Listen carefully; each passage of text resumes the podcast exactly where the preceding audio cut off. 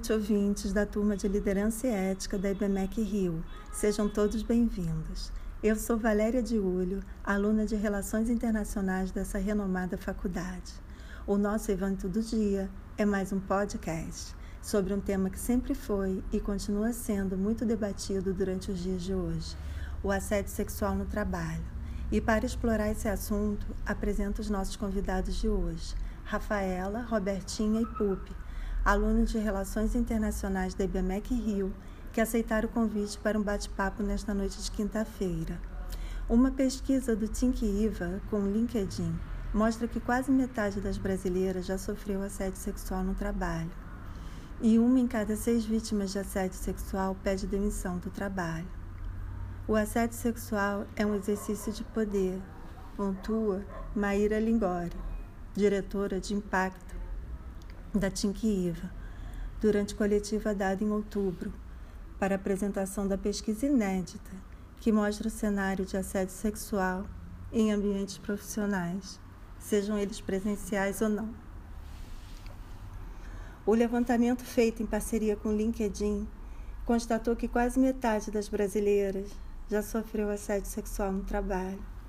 A pesquisa teve amostragem científica com 414 respondentes de todas as regiões do Brasil e 381 entrevistas completas. O índice de confiança é de 99% e a margem de erro é de 7%. Embora essa violência se mostre comum nas empresas, a luta contra ela é solitária e as vítimas são responsabilizadas. Segundo a pesquisa, apenas 5% dos casos são levados ao RH. Uma em cada seis vítimas pediu demissão, mas 35,5% dizem viver sob constante medo. O problema afeta o avanço profissional das mulheres, as afastando do mercado de trabalho, minando sua autoconfiança e prejudicando sua saúde mental. Segundo as entrevistadas, 78%, que é a maior parte, não denuncia o assédio por sentir que o agressor ficará impune. 64% pelo descaso ao tratar seu relato e medo de exposição. 60% por descrença e medo de ser demitida. E 41% por medo de colocar a culpa nela.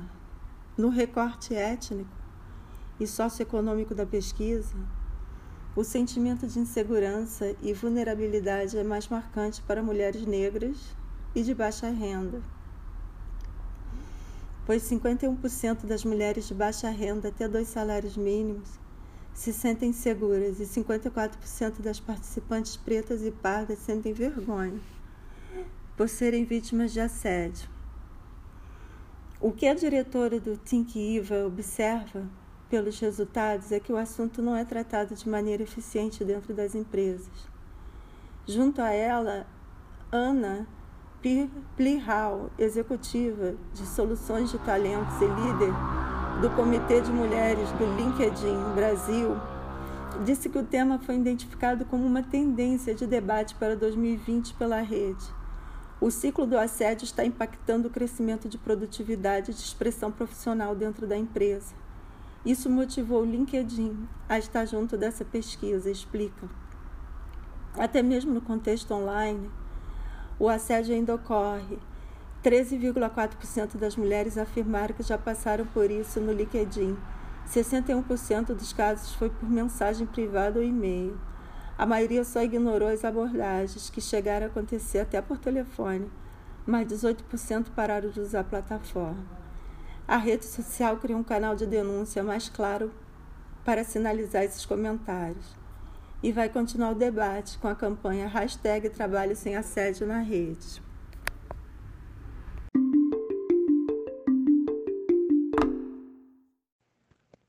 Olá, boa noite, alunos de Liderança e Ética do IBMEC Rio.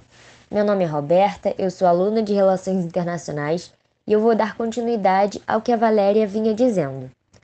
O assédio sexual é definido como qualquer atividade indesejada de caráter sexual que afete o emprego de alguém, criando um ambiente profissional hostil e desagradável.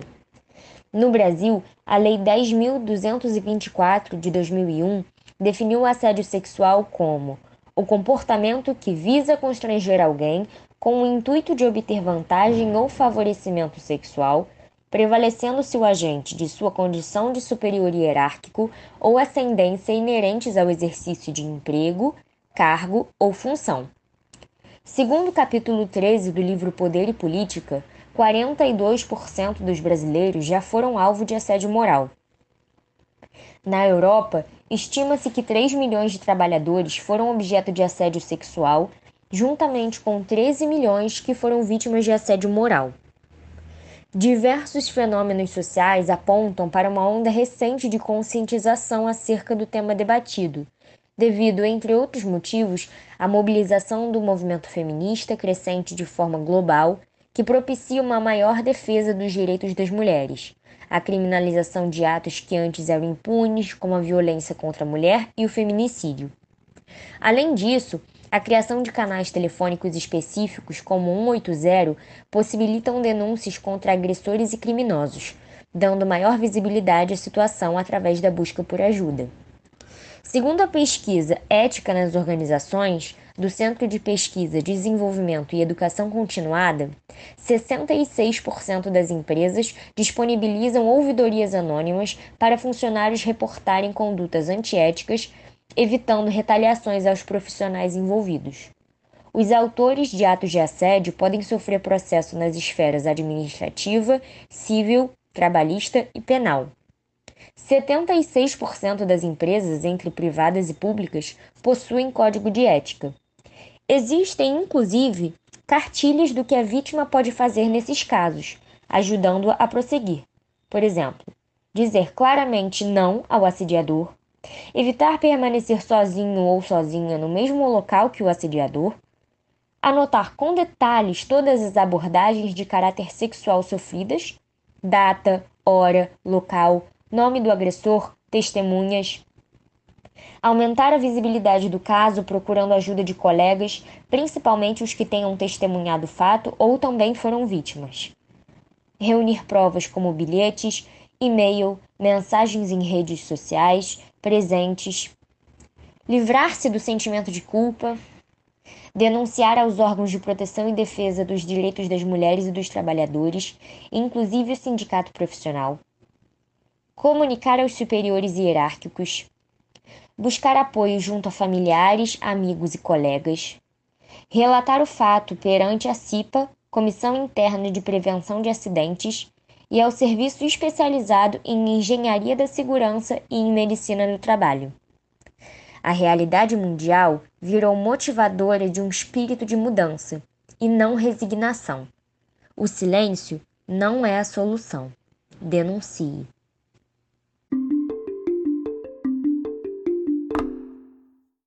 boa noite a todos. Meu nome é Rafaela Leão e eu sou aluna de Relações Internacionais pela IBMEC Rio e prosseguirei falando um pouco mais sobre este tema.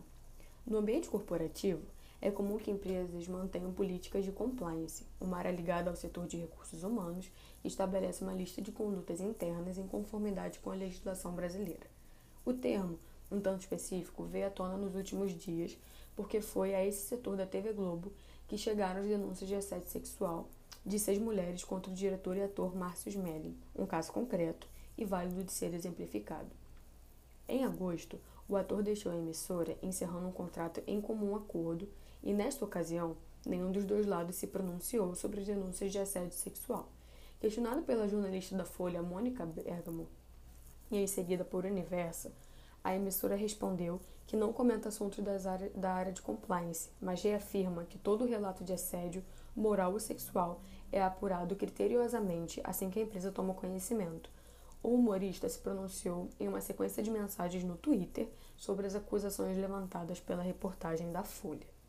Para a advogada Luciana Terra, diretora jurídica do movimento Me Too Brasil, a TV Globo, como uma emissora formadora de opinião, precisava se pronunciar contra qualquer tipo de violência e, ao mesmo tempo, em que faz realizações de ações internas na empresa, como treinamento para funcionários, para que palavras de mulheres, nesse caso e como tantos outros de denúncia de assédio sexual, possam ser levados em consideração nas grandes organizações. Em tese, não é somente um problema interno, mas um crime que teria ocorrido dentro da emissora, onde ela tem suas responsabilidades. Quando isso acontece dentro de um ambiente corporativo, o que cabe à empresa é levar esse tipo de denúncia a sério, de maneira aprofundada. E se tiver indícios de violência, precisa ter um enfrentamento para mandar um recado para todo o conjunto de trabalhadores de que aquilo não é aceitável.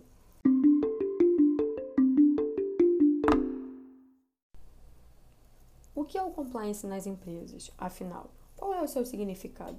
É estar em conformidade com leis e regulamentos. Esta definição é o conceito mais aceito de compliance. Esse conceito abrange todas as políticas, regras, controles internos e externos ao qual a organização precisa se adequar. Por isso, adequando seu compliance, suas atividades estarão em plena conformidade com regras e legislações aplicadas aos seus processos. Tanto a empresa como todas as pessoas que nela trabalham, inclusive fornecedores de interesse, precisam se comportar de acordo com as regras dos organismos reguladores. Além disso, devem garantir o fiel cumprimento dos diversos instrumentos normativos internos. Afinal, somente dessa forma a empresa estará em compliance ambiental, trabalhista, financeiro, de segurança, de trabalho, operacional e etc. Qual é a sua importância? Podemos afirmar que a empresa está em compliance estratégico por si só é uma estratégia fundamental de negócios. Significa que existe transparência em um elevado grau de maturidade de gestão. Estar em compliance mostra que os gestores e equipes dominam seu processo e procedimento, implementados e executados com efetiva conformidade política, comercial, trabalhista, contratual e principalmente comportamental. Não estar em compliance significa estar correndo grandes riscos desnecessários, que podem levar a perdas financeiras, patrimoniais, de mercado e tantas outras. Gestão de risco e compliance estão intimamente ligados. É preciso refletir e mudar a gestão e ajustar de acordo com as tratativas e pessoas que se comportam no dia a dia nas empresas visando alcançar um nível de excelência em compliance, independentemente do segmento de atuação e do tamanho da empresa. Casos de assédio sexual no trabalho são cercados de entraves que comprometem a confiança da vítima que denuncia seja levado à frente, de acordo com a pesquisa, o ciclo do assédio sexual nos ambientes profissionais, elaborada pela consultoria Thinkeva e pelo LinkedIn no início do ano, mostra que apenas 5%, 5 das mulheres vítimas que foram entrevistadas levam essas denúncias aos recursos humanos, dito anteriormente pela Valéria. O compliance não pode ser vazio. O compliance é um mecanismo importante para trabalhar a mudança de cultura, mas ele não pode ter simplesmente um papel na fala e sim um papel na prática. Isso deve ser avaliado pelos acionistas da empresa e por aqueles que têm mando na instituição. Nesse caso, a Globo deveria demonstrar que seguiu as condutas e que o compliance não é só uma lista de intenções, mas sim um compromisso em ações. Não se pode normalizar o assédio. Na raiz do problema, avaliam os especialistas que esta normalização do assédio pode proteger o assediador e aumentar a dificuldade para que a vítima revele a situação de violência. Quando não damos a devida importância para a solução desse problema, acabamos criando um ambiente suscetível para a reprodução desses mesmos comportamentos, o que direta ou indiretamente protege o agressor. As vítimas acabam sendo revitimizadas e até excluídas do mercado, analisa Ana Cláudia Filial. Ela destaca que, segundo a pesquisa do LinkedIn, uma em cada seis mulheres acaba pedindo demissão depois de passar por um caso de assédio. Normalmente, o assédio não é feito de maneira oculta, afirma a procuradora do MPT. É que as empresas às vezes têm receio de adotar alguma postura quanto a isso. Não que uma única voz não seja suficiente, mas quando surge mais de uma pessoa com a mesma denúncia e quando há testemunhas, é preciso tomar uma atitude. A única maneira de parar o assédio é combatendo com compromisso e seriedade da diretoria das instituições e empresas.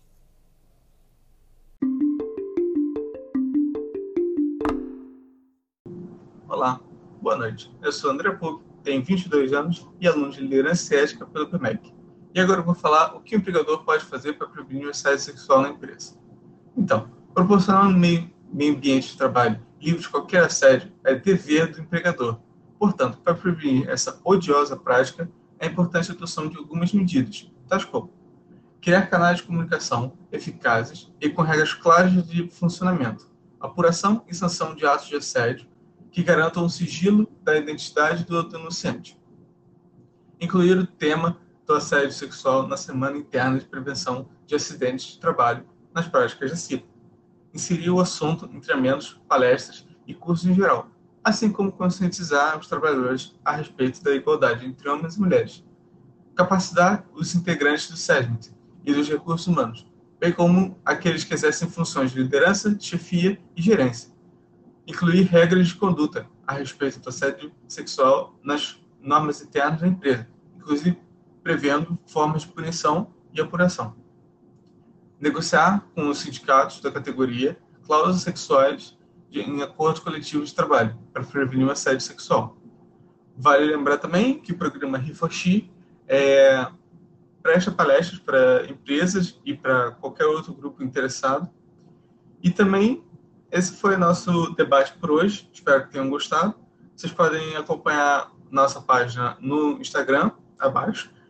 E vale já aqui chamar para as empresas que queiram participar no próximo programa que queiram é, apresentar suas visões, suas experiências.